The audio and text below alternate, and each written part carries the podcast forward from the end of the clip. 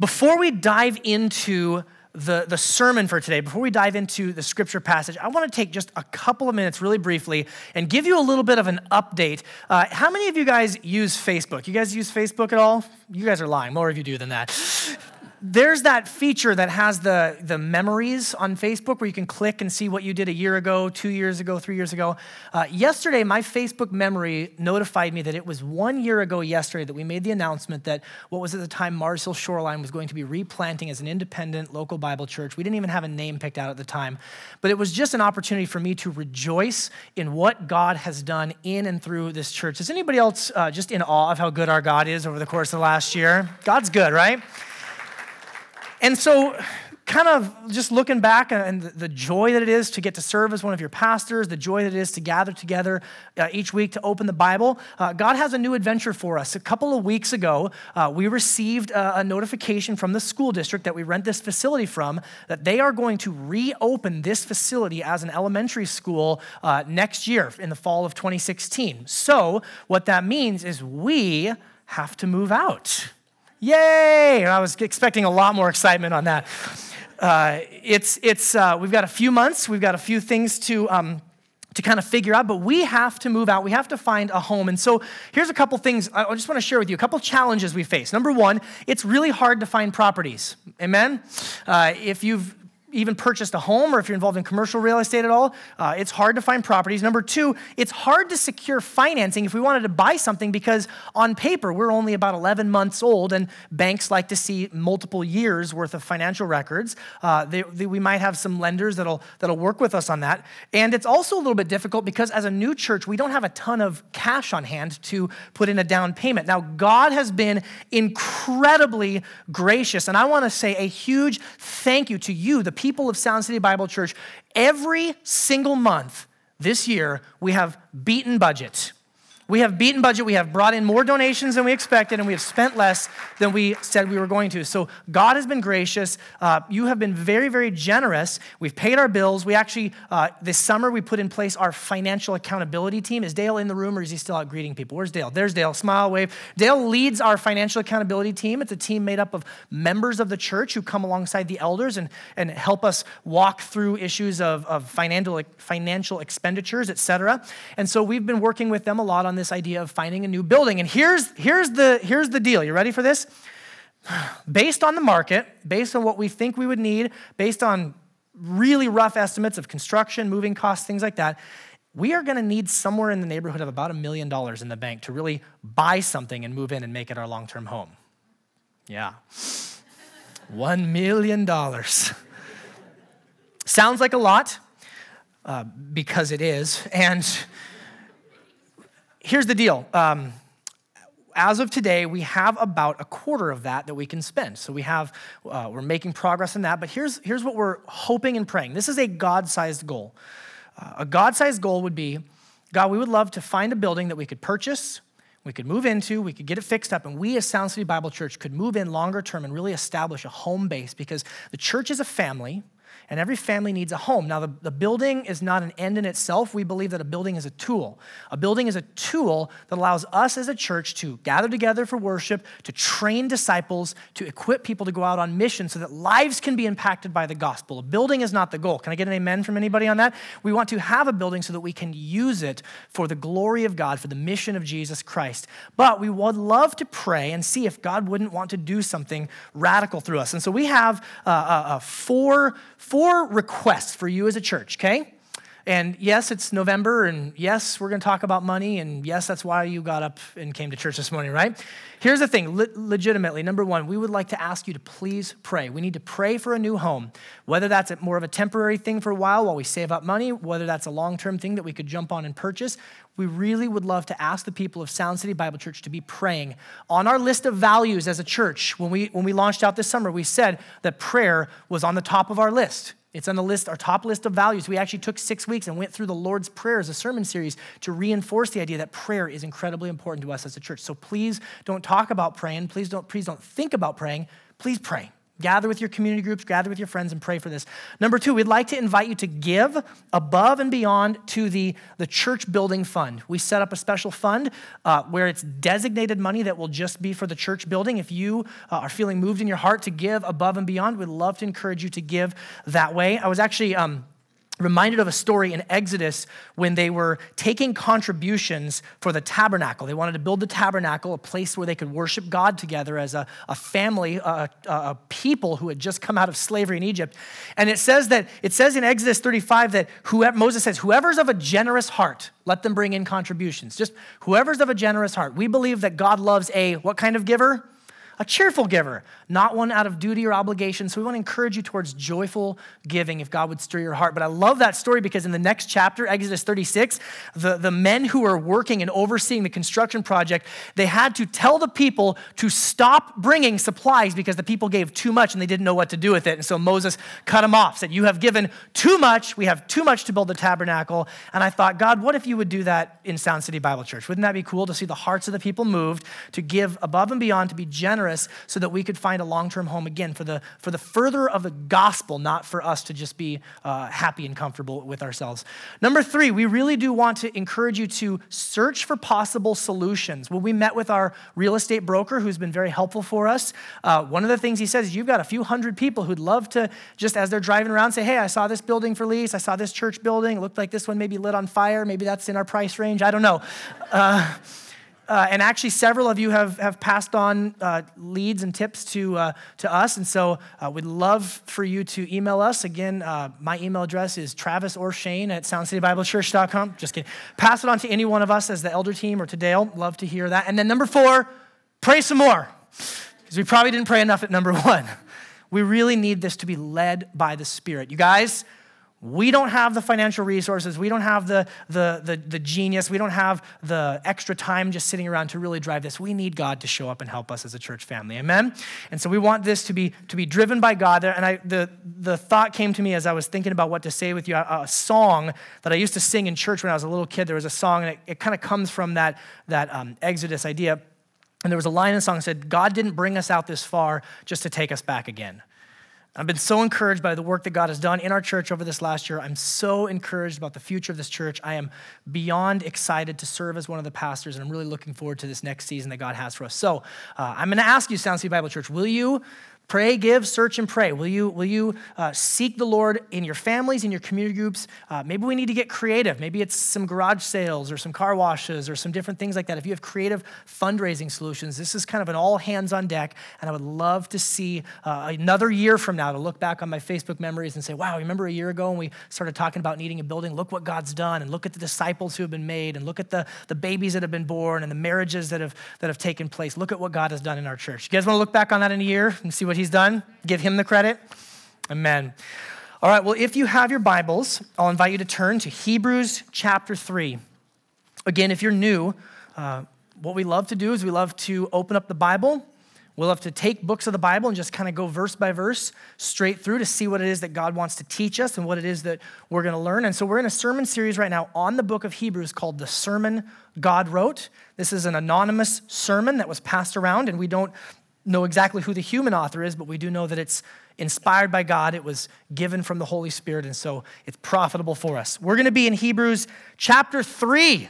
We're blazing through this book right now. The first six verses. If you have your Bible, I encourage you to read along, and then I'll pray, and then we'll dive in.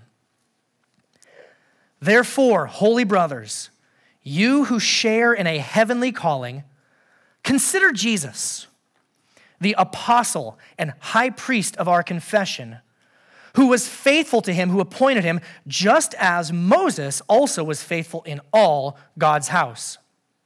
For Jesus has been counted worthy of more glory than Moses, as much more glory as the builder of a house has more honor than the house itself. For every house is built by someone, but the builder of all things is God. Now, Moses was faithful in all God's house as a servant to testify to the things that were to be spoken later, but Christ is faithful over God's house as a son. And we are his house, if indeed we hold fast our, conf- our confidence and our boasting in our hope. May God bless the reading of his word. Let's pray, church. God, we thank you for your word. We thank you that every time we want to hear you speak, we can open the scriptures and God, you, you speak directly to us. And my prayer is, is simply today, God, would you help us to see wonderful things in your word? Would you give us your Holy Spirit to bring these words that were written almost 2,000 years ago to life in our hearts, in our lives? God, challenge us where we need to be challenged, correct us where we need to be corrected, encourage us where we need to be encouraged, comfort us where we need to be comforted. Would you guard my lips? Help me to only speak that which is in line with your truth and give us all soft hearts to receive. It's in Jesus' name we pray. And everybody said, Amen. Let me ask you a question Do you have a, a hero? Do you have a leader, a, a, a prominent figure, someone who you look to? Uh, maybe those, some of you are, are musicians, and there's a, a particular record producer or a musician or an artist that you just think they can do no wrong. Maybe some of you are, are, are, businessmen or businesswomen, and there's a, a, particular business guru that you look to. You read all their books, you, you download all of their podcasts. Maybe some of you have other interests or hobbies like cooking or, or, or pottery, or I don't know what you're into. Is there a pottery guru? I don't even know.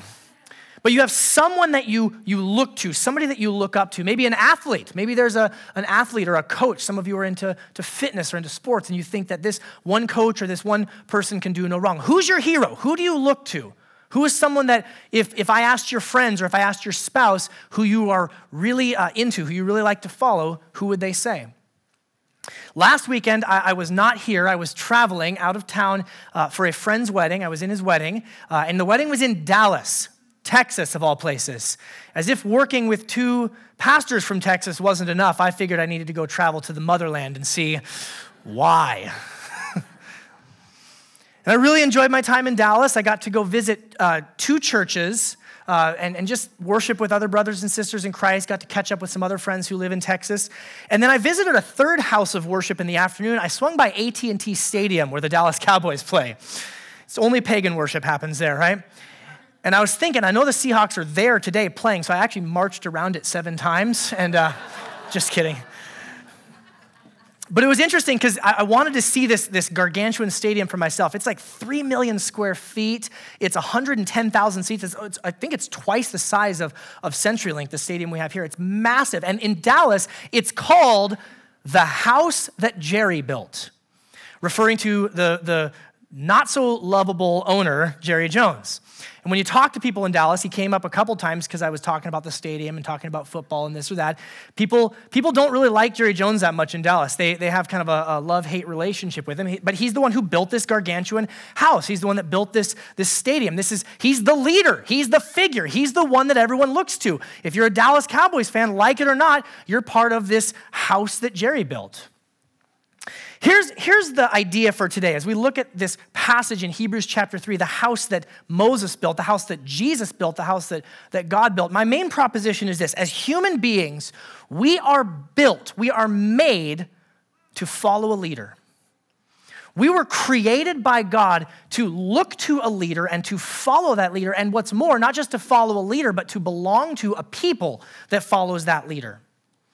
And I believe that's because we were created in the image and the likeness of God. The Bible teaches that man and woman, male and female, humankind was created in the image and likeness of God. We are different than any other creature, any other animal, anything else in God's created order. Humankind is specifically called, uh, made in the image and likeness of God.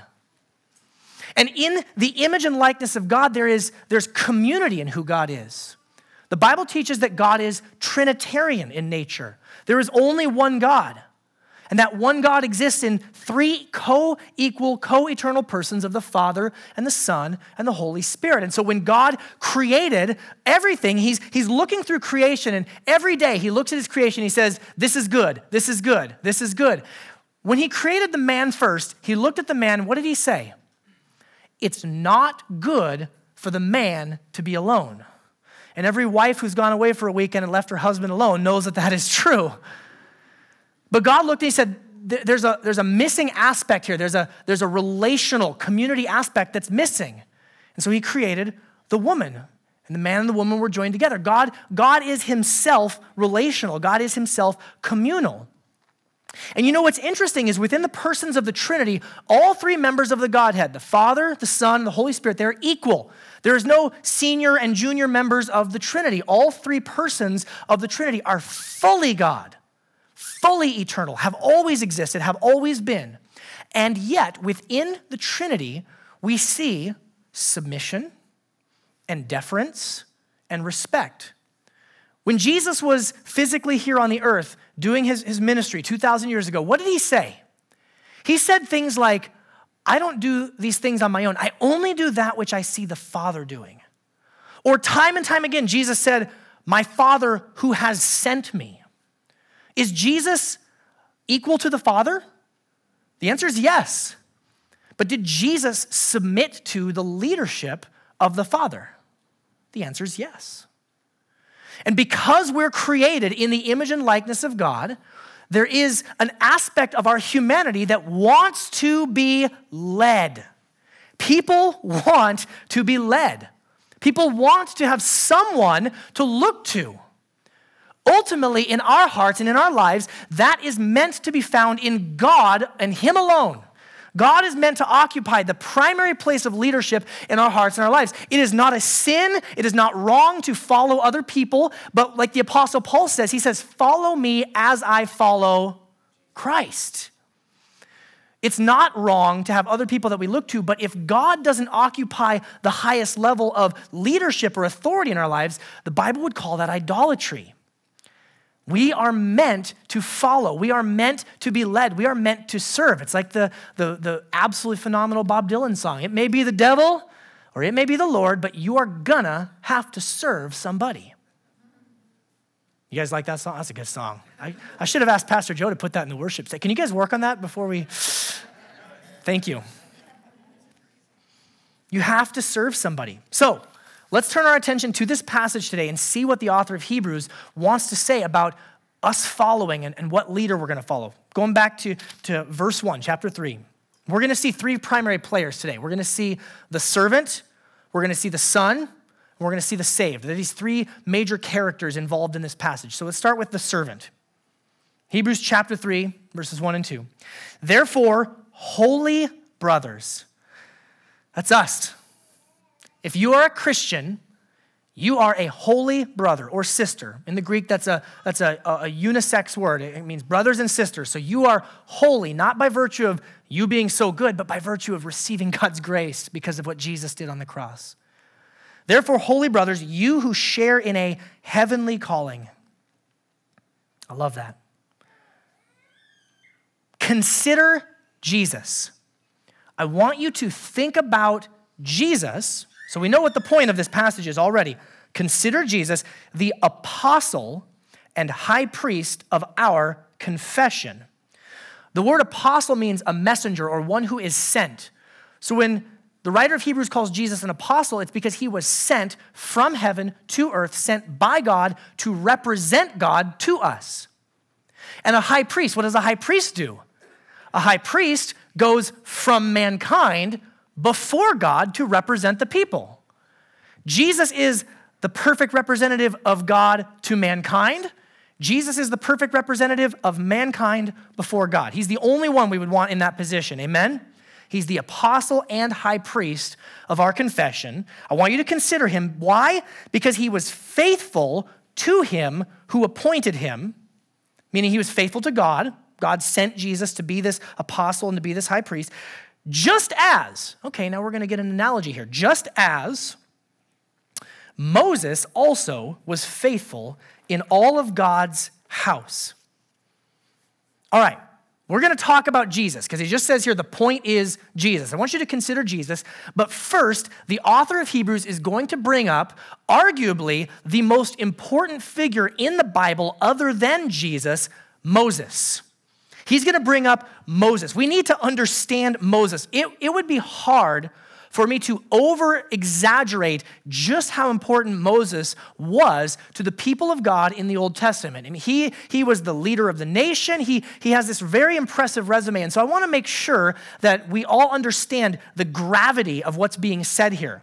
We're, we're, really, we're really kind of turning the corner now, getting into the meat of the book. He's gonna, the, the author of Hebrews is gonna spend a lot of time talking about how Jesus is better than almost everything in the Old Testament, and literally everything in the Old Testament is somehow connected to Moses. So let's, let's just remember Moses' story briefly. For some of you, this will be review and refresher. Maybe for some of you, you need to actually be more familiar with the Old Testament story. So let me, let me share this with you. The, the, the story starts all the way back in Genesis chapter 12 when God calls a Moses name, calls a man named Abraham and says, Abraham, I am going to bless you and I'm going to turn your descendants into a great nation.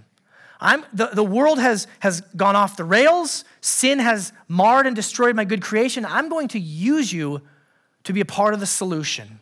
So that happens in Genesis chapter 12. If you look in the, the rest of Genesis, the whole rest of the story is his family, his descendants, Isaac, and then Jacob, whose name was changed to Israel, and then Joseph. You guys remember Joseph with his coat of many colors? He was kind of a arrogant young hothead, and his brothers beat him up. They were going to kill him, but then they decided mercifully to sell him into slavery, and so he went down to Egypt.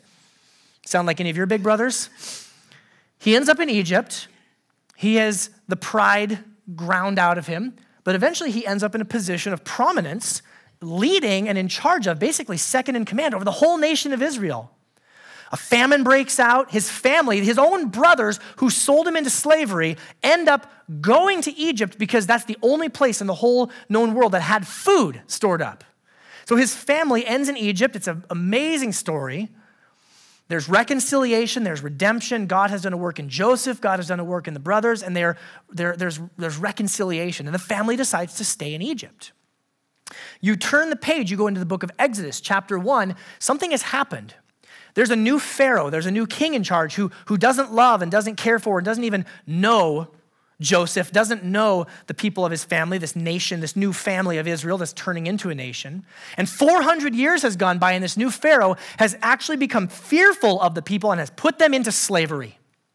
It says in the Bible that he, he made them work hard and they were groaning and they were miserable because this Pharaoh was petty and was insecure and wanted to rule with an iron fist. So, this nation, this now huge group of people that descended from, from Abraham, they're enslaved for 400 years in Egypt. Then you get to Exodus chapter 2, and Moses is born. Moses is born.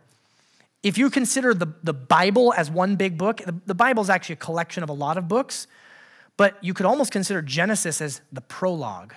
And then Exodus is where the story really kicks into high gear. Moses is born. Look at, look at his resume. Starts out, he has divine protection and a calling as a child. It says that uh, the Pharaoh was so afraid of the Israelite people that he was ordering all of the male baby boys to be killed. Anyone who was under the age of two was put to death. And Moses' mother was brave and courageous enough to hide him. It says for three months. You guys know how noisy babies are. She hid him for three months. That's remarkable. When he was too big and too noisy to no longer be to be hidden, she put him in a basket and floated him down the river and entrusted him to God. The Pharaoh's daughter found him, and he ended up being raised in the Pharaoh's home. Educated, he was wealthy, well acquainted with Egyptian culture, well acquainted with finances, well acquainted with military strategy, anything and everything that he would have learned as a prince, as the son of the Pharaoh's daughter, as the, the grandson of the Pharaoh. Moses had that. He ends up in a confrontation and he has to flee for his life. About 40 years old, he runs away, fleeing for his life. and He goes into the desert and he meets a woman, and her, her dad's a shepherd.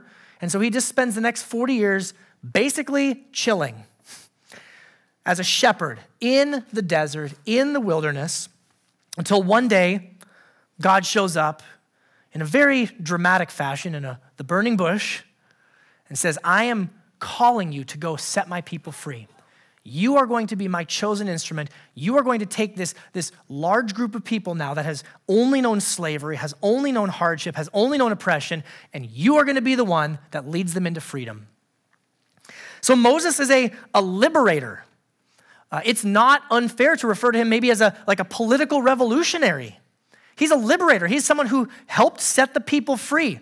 Uh, on one of my flights uh, this weekend, I watched the, the movie Selma, which was uh, telling of the, the life or portion of the life of, of Martin Luther King Jr. and just the influence and impact that he had on the nation of the United States, uh, helping to, to liberate a group of people that were uh, not technically by the letter of the law enslaved, but still experienced tremendous hardship and oppression. You can kind of put Moses in that category. He's a liberator, he's a, a revolutionary, he is someone who really shook up the status quo. Pharaoh didn't like him. The people who were in power didn't like him. Not only was he a liberator, he was a leader. Think about this. Scholars are a little bit uncertain as to exactly how many people, but low estimates are somewhere in the neighborhood of four to 500,000 people, and high estimates maybe as many as 2 million people. I have four daughters. We have a couple extras living with us right now. I try to go to the grocery store with seven people. I think I'm going to lose my mind. Moses led hundreds of thousands, possibly millions of people out of the only life that they've ever known into the wilderness of all places. And then they went on a 40 year camping trip. When you go camping, how many relatives do you like to go with? Not a lot, because it's complicated. Nomadic tribes are usually, even to this day, relatively speaking, small. Moses led a massive group of people. He's quite the leader. Not only is he a liberator, not only is he a leader, he's the lawgiver. He's, he's, you know, for us, our founding fathers, you know, Benjamin Franklin, Thomas Jefferson, you know, Monroe, Adams, all these guys, they wrote our Constitution, they wrote our Declaration of Independence. That's Moses by himself. Well, God. But he's the one, he's the figure, he's the man, the human agent that God gave the law to. So not only did he go stand up to the most powerful leader in the known world. Not only did he lead, you know, possibly a million people through the desert, not only did he do all that, then he wrote the Constitution as well and said, here's how we're going to be governed. I, literally cannot exaggerate the importance of Moses. The, for at this point, when the book of Hebrews was written, the people of Israel, the descendants of Abraham's family, have now maybe a couple thousand years of history and tradition. We, as the United States of America, we're not even 300 years old yet.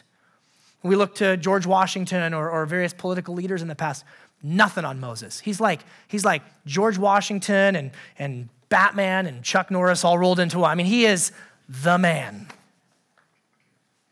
How hard do you think this would have been for the people to hear? Do you think this would have been challenging for the hearers of, of this letter to the Hebrews? Moses is so incredibly important. Listen to this. There's a verse in Numbers 12 that just blows my mind. This is, this is what kind of relationship that Moses had with God. This is God saying, Hear my words. If there's a prophet among you, I, the Lord, make myself known to him in a vision. I speak with him in a dream. But it's not so with my servant Moses. He is faithful in all my house. By the way, hold on to that. He is faithful in all my house. With him I speak mouth to mouth. It's a Hebrew idiom, it's a Hebrew saying, meaning when Moses speaks, it's my words that come out. I speak with him mouth to mouth, clearly, and not in riddles, and he beholds the form of the Lord. Or in Exodus 33, the Lord used to speak to Moses face to face as a man speaks to his friend. You feel the weight of those passages? The Bible is very clearly telling us that Moses and God have a relationship that operates in a way that is just beyond anything that anybody knows. You have all these people, God would raise up prophets and they would speak, they would hear from the Lord. But Moses is, is just on a different level. This would have been really hard for the people to whom this letter was written to hear. We love Moses. Moses is the man. Moses is the number one leader. Why are you trying to come in and tell me that Jesus is better than Moses? You can't challenge Mo- Moses is Moses. Sure, Jesus is great. Maybe, maybe there would have been kind of two reactions among the people. I think one reaction would have been, oh, yes, Jesus is great. We love Jesus. He taught the law of Moses. Jesus supports Moses. Moses is still in charge. Jesus is a, a supporting cast member. I'd be willing to bet, because knowing what I know about human nature, there'd be others who'd say, Jesus is amazing. Moses, who? Throw him in the trash pile. Forget all the everything we'd learned from Moses. The writer of Hebrews wants us to see Moses is incredibly important. This is not a, a good versus bad. This is a good versus better. This is a foundation of the house, finished product. He's going to very carefully show us that as good as Moses was, Jesus is better. So let's keep reading. Let's look at this, this son. Verse 3. For Jesus has been counted worthy of more glory than Moses, as much more glory as the builder of a house has more honor than the house itself. For every house is built by someone, but the builder of all things is God. Uh, we're going to come back to this idea of God's house in a little bit, but I just want you to understand that, that this is kind of the context. God's building a house, God's building a family, God's building a people. We'll explain that more in a little bit, but I want you to focus on the comparisons now between Moses and Jesus. Now, Moses was faithful in God's house as a servant to testify uh, to the things that were to be spoken later, but Christ is faithful over God's house as a son. And so I want you to see there's, there's some comparisons drawn here between Jesus and Moses. Remember, this would have been really hard for them to hear, so he's going to walk them through. Some of them are explicit in the text. Some of them, uh, we have to kind of go back and look at what he's already said in, in chapters one and two. But I want you to see five points of comparison between Moses and between Jesus. And the first one is this possession. There's a difference in possession. In verse five, what we just read, it says that Moses was faithful in all of whose house? God's house, God's house as a servant. So, this house that Moses is working in, he doesn't own it, it doesn't belong to him. But, as you guys heard last week when Pastor Travis was teaching, this is the word of Jesus Behold, I and the children God has given me. So Moses was, was great as a servant, but he didn't own the house. Jesus, the son, comes along and he owns it. It's his. We belong to Jesus, not Moses. And notice how the writer of Hebrews goes back into the Old Testament to prove these things. Verse 5, chapter 3, verse 5 is from Numbers. It's from that passage we just read a minute ago. And Hebrews 2:13 is from the Psalms. He's using the Old Testament to show Old Testament minded people how, as amazing as Moses was, Jesus is better. So there's a difference, first, of possession. Moses didn't own the house, he worked in it, like the difference between a servant or an employee versus the son of the owner of a company. There's a difference of position. Look at this Moses was faithful in all of God's house, he was faithful in all of God's house. But if you look in chapter 3, verse 6, Christ is faithful over God's house as a son. Moses was faithful in the house. He, he lived in the house. What does, that, what does that mean? What does that tell us? He was a member of the house himself. He's just another man. As great of a leader as he is, as important of a figure as he is, as much impact on human history as Moses has had, he's simply another human being, a great human being, someone who's worthy of, of honor, someone who's worthy of our, of our respect. But Jesus, the Son, shows up and he is faithful over. He's on top of it. He's in charge of it. He, there's something different about Jesus. Jesus is not just another Moses. He's not just merely another man who shows up to take that position of leadership. Jesus is, is over it. Jesus is divine. The writer of Hebrews has spent two chapters trying to show us that Jesus is high and exalted and above the angels. And now, as he starts to talk about the lowliness of Jesus, he still wants us to remember that Christ is over God's house. He's high and exalted. You know why? Because Jesus is God. Moses is a mere man. Jesus is God and man come together. The divine mystery of how God could become a man, but Jesus is ruling over. So there's a difference of possession, there's a difference of position, there's a difference of anticipation. Look at what it says about Moses. Moses testified to things that were to be spoken later. But going back to chapter one, we saw a few weeks ago about Jesus, it says, after making purification for sins, he sat down at the right hand of the majesty on high.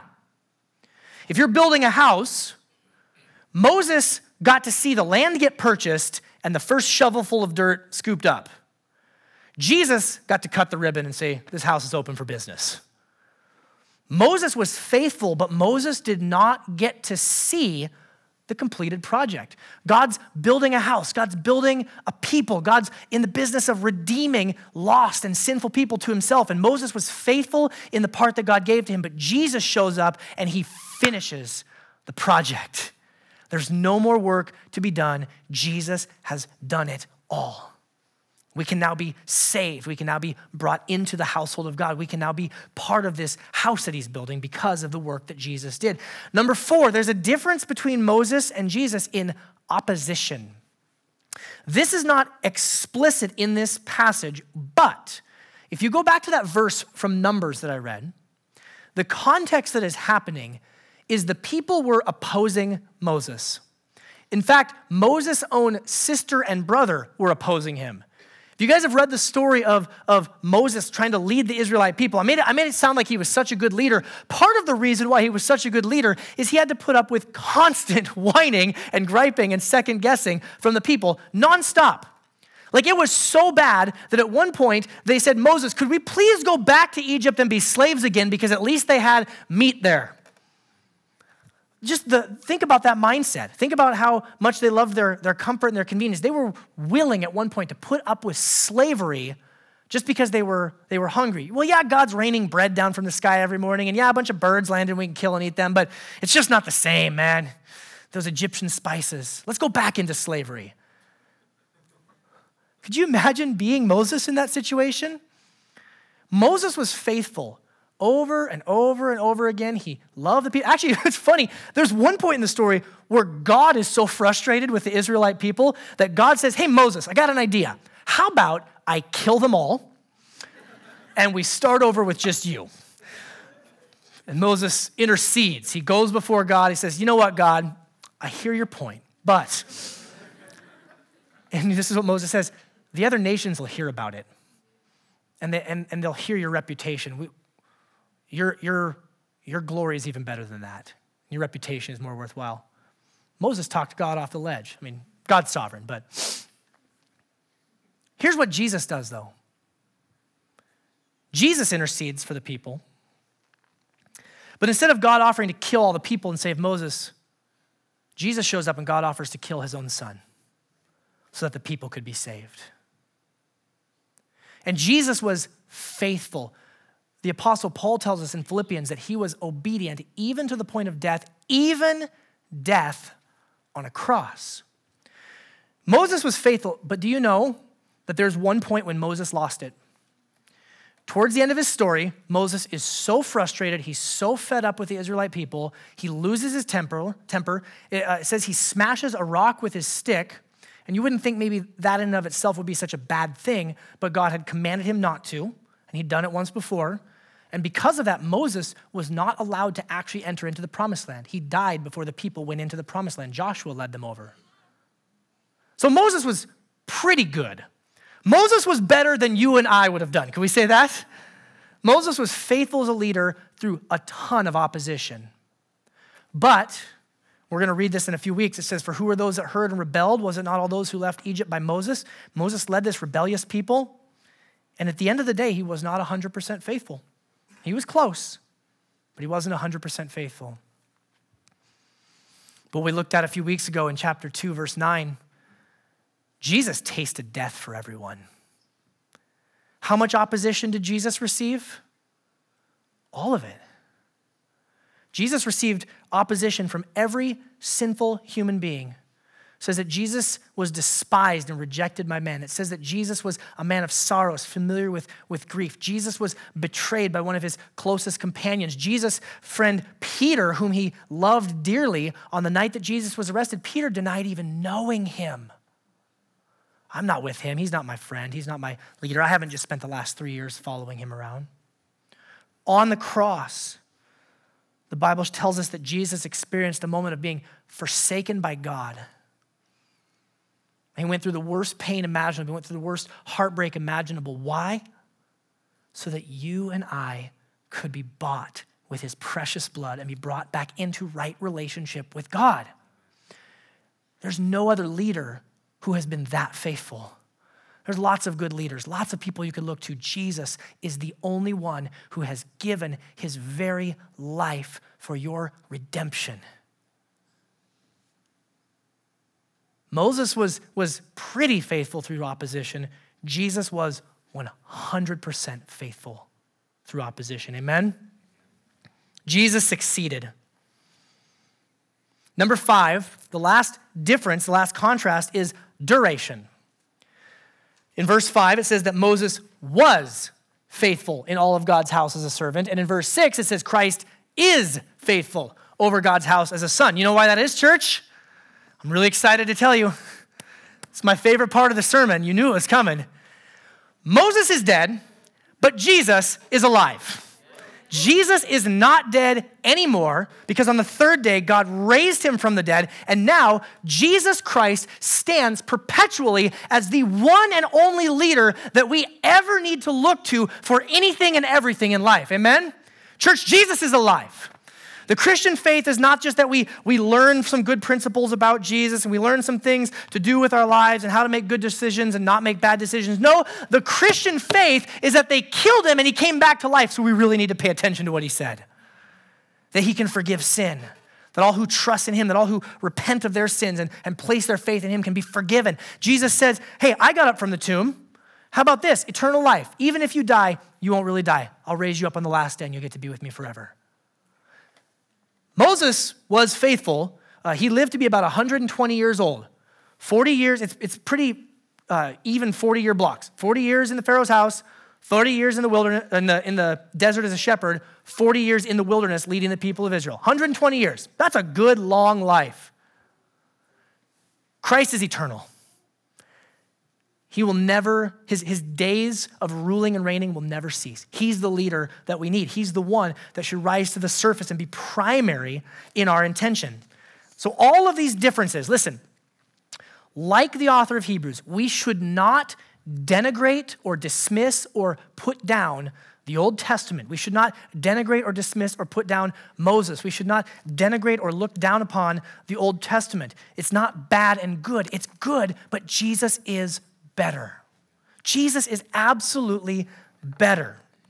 I actually, I actually know um, some Christians who uh, would say things like, well, I don't ever really read the Old Testament because now we've got the New Testament. It's good. Okay, listen. The Old Testament is good. We learn a lot about the character of God. We learn a lot about the plan of redemption. We need, we need the Old Testament. If we are, we are not merely New Testament Christians, we are living in light of what God has done in the New Testament, but we need the Old Testament. Amen?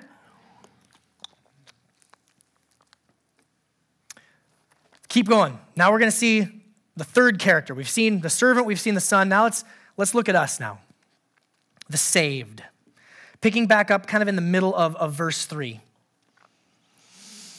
Uh, Jesus has been counted worthy of more glory than Moses, as much more glory as the builder of a house has more honor than the house itself. For every house is built by someone, but the builder of all things is God. Now, Moses was faithful in all God's house as a servant to testify to the things that were to be spoken later, but Christ is faithful over God's house as a son, and we are his house if indeed we hold fast our confidence and are boasting in our hope. Okay, here's the idea God is building a house. God is building a house, and it's made up not of stones, not of wood, it's made up of people. Here, the writer of Hebrews is very much in line with other places in the Bible, like Peter, the Apostle Peter. And First Peter says this You yourselves, like living stones, are being built up as a spiritual house, to be a holy priesthood, to offer spiritual sacrifices acceptable to God through Jesus Christ. That's why we don't consider this church building holy and sacred. This is just a building. You know who the temple of God is? It's us. It's the we when we come together. God is shaping us together. And I like that idea of living stones. I've never, uh, I've never worked with stone. I have done some, some masonry, some brick building, and trying to get stones to fit together. I've found the more mortar you use, the easier it is. Just, just a ton of just jelly, and then you can then you can get them to fit together. But think about this: living stones. I don't know why. This is just my imagination. I just imagine God's trying to build with stones and they're like talking back to him and they're like squirming and wiggling, right? Like living stones that God's trying to shape together. And some of these stones have some pretty rough edges. Amen? Living stones come together. God's building a house out of these, these living stones. Or look what the Apostle Paul says in Ephesians. He says, You're no longer strangers and aliens, but you are fellow citizens with the saints and the members of the household of God, built on the foundation of the apostles and prophets, Jesus Christ himself being the cornerstone. That's the starting point, the foundation in whom the whole structure being joined together grows into a holy temple in the Lord. In him you also are being built together into a dwelling place for God by the Spirit. We are God's house. The church building is not God's house. And the Psalms even say that, you know, God, like you could even dwell in a house made by hands. We are the house that God wants to inhabit. We are his dwelling place. We are his temple. Going back into this, this passage in Ephesians, it talks about uh, Moses gets, gets honor, but Jesus gets more honor, more glory. We, we, we don't want to just uh, pause and, and look at you know, the person who kind of helped get it started. We don't want to pause and look at the house itself either. We want to look at the one who built it. We want to give the most glory to the one who built it. I have a friend who builds amazing houses. He lives uh, in Alaska and he builds uh, some pretty amazing custom homes and he sent me some pictures. I've seen them before, and I share them with friends. I like to show some of my friends these pictures. Look at this, this house that my friend made. And what I realized, even as I was preparing the sermon this week, the houses are cool, but I like to brag on my friend. The house is great, but it's not just look at this house, it built itself. No, look at this house. My friend built it. Isn't he amazing? That's the analogy that, that the writer of Hebrews is using here. Look at this house that God's building. Well, Sometimes you might look at this house that God's building and think, God, do you really know what you're doing? Is that a fair point? You ever look at the people of God? You ever look at the church and think, wow, this, this is a remodel project, isn't it? But when God is done, the book of Revelation tells us that the dwelling place of God will be with man, and that will, the city of God will be bright and shining. It uses language of like every jewel and gem that you can think of. It talks about the streets being paved with gold. The house that God is building will be spectacular. And it won't be because the house cleaned itself up. No, it will be because God was faithful. And Jesus is the faithful one who is building this house and leading this house to its conclusion. There's this one verse here at the very end, the very end of, of uh, verse 6. We are his house if indeed we hold fast our confidence and our boasting in our hope. We're going to come back to that next week. We're going to spend some time looking at this verse as well as the following verses. What does it mean that we are his house if we hold on to the end? So put a pin in that. We're going to come back to that. We've got some important things to discuss next week. I want to conclude with this. I want to go back to verse 1. Look at, look at verse 1 again with me, if you would. Therefore, holy brothers, you who share in a heavenly calling, consider Jesus the apostle and high priest of our, what's the word, City? Our confession. Our confession, uh, it's not like a confession like somebody dragged it out of you, like you're being interrogated by a detective. It's a confession in the sense of what's the message that your life preaches? What are the words that come out of your mouth? What's your life speaking of? The author of Hebrews wants us to really think hard about Jesus and that Jesus himself would be our confession. So let me ask you if people were to dig through your life, if people were to analyze your checking account, if people were to look through all of your social media posts, who would they say is the most important and influential figure in your life? Who do you love? Who do you follow? Who do you emulate? Who do you look to for advice? It is not a sin to be a fan of a business guru. It is not a sin to be a fan of an athlete. It is not a sin to uh, love your, your children a lot. But the moment that any one of those people takes priority in your heart over Jesus Christ, the Bible would call that idolatry, and it's a sin that needs to be repented of. It's a sin that needs to be repented of. I would say, in my experience, there's basically two types of Christians. I'm to put Christians in quotes. There are one type of Christians who would say that they are Christians because when the form from the US Census comes out, they wouldn't check atheist or Muslim or Buddhist. I guess I'm a Christian. That Jesus seemed like a good guy. He's probably one of those people who I should listen to and let influence my life. And then there are Christians who have said, I've made a horrific mess out of my life. I've sinned against God.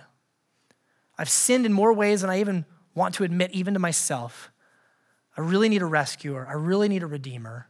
I'm lost, I'm alienated, I'm isolated, and I need someone to bring me back in to right relationship with God. And my only hope is Jesus Christ. In the US, we have a lot of people who are Christian in name only because we have more or less Christian roots. And I, I know that at least somebody here today needs to hear this that being a Christian doesn't mean that you don't just not check the box atheist or not check the Hindu or Muslim box. Being a Christian means that you have surrendered your entire life mind, heart, body, finances, sexuality, time, affections. You've surrendered everything to Jesus. Jesus isn't a leader to be followed, he's the leader. He's the King of kings, he's the Lord of lords. And make no mistake, Jesus said, Count the cost before you follow me. I want your whole life. So, some of you here today, you are Christians. You genuinely love Jesus, you've been saved, and you need a reality check. Maybe there are places in your heart where you're finding idolatry creeping in. You're following somebody else. You, you lean more heavily on somebody's opinion or perspective than you do on Jesus. Some of you here today are not Christians, and there's an invitation. Whoever you're following, whatever leader you're, you're looking to, as good as they may be, they're not Jesus. Jesus is our only hope. Amen? How do we need to respond today? How do we need to respond? We're going to respond now in a few, a few ways. I'll, I'll give you a, a, couple of things to respond with. The first we're going to respond is with uh, the giving of our tithes and offerings. And so I'd like to invite the financial stewards to come forward if they would, please. We're going to give our tithes and offerings as an act of worship to God. You know that Jesus said, Where your treasure is, there your heart is also? And there's a reason why a minute ago I said, How would we, how would we know what's most important in your life? Checkbook would be one of those indicators. And so no guilt, no compulsion, no arm twisting, but I want to invite you to worship Jesus today with your money. I want to invite you to worship Jesus today with your finances. And while they're collecting the offering, let me go over a few discussion questions today. While, um, while they're collecting that, we'll look over these questions for you to talk about in your homes and in your community groups this week. First one is this What does it mean that we're called holy and brothers and sisters and that we, we share in a heavenly calling? These are some really encouraging truths. We touched on them briefly, but man, those are encouraging words. Spend some time thinking about that, that this is what you are called if you are a Christian. Number two, when it comes to your loyalties, when it comes to who you follow, the leader you look to, where might you be in danger of having allegiances greater than Jesus? Number three, do a little uh, Bible homework. Go back to 1 Peter 2 5, Ephesians 2 19. Also look up 1 Corinthians 3 16 and 17. What does it mean that we are God's house or we're his temple?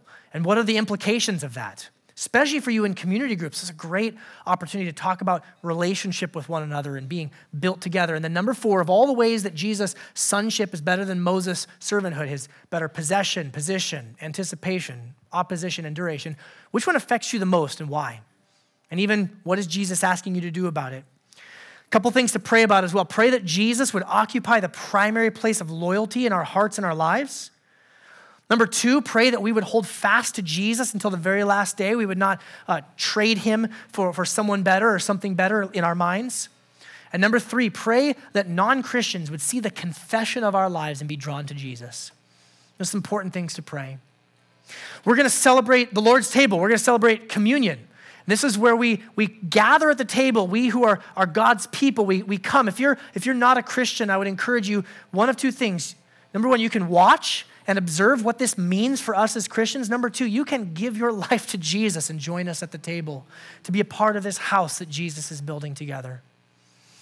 we're going to remember Jesus' broken body. We're going to remember his shed blood. We're going to remember his faithfulness.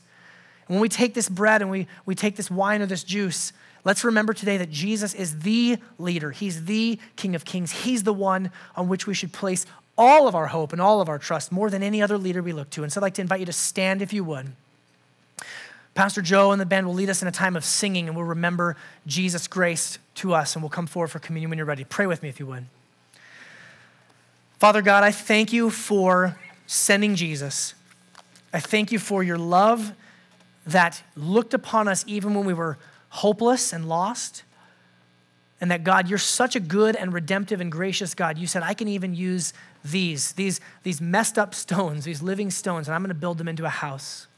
I'm going to build them into my people. God, I pray that you would help each of us to put to death in our hearts any person or, or thing or idea that raises itself up above Jesus. God, help us to see our own hearts accurately. God, help us in love one another to speak these, these truths to each other.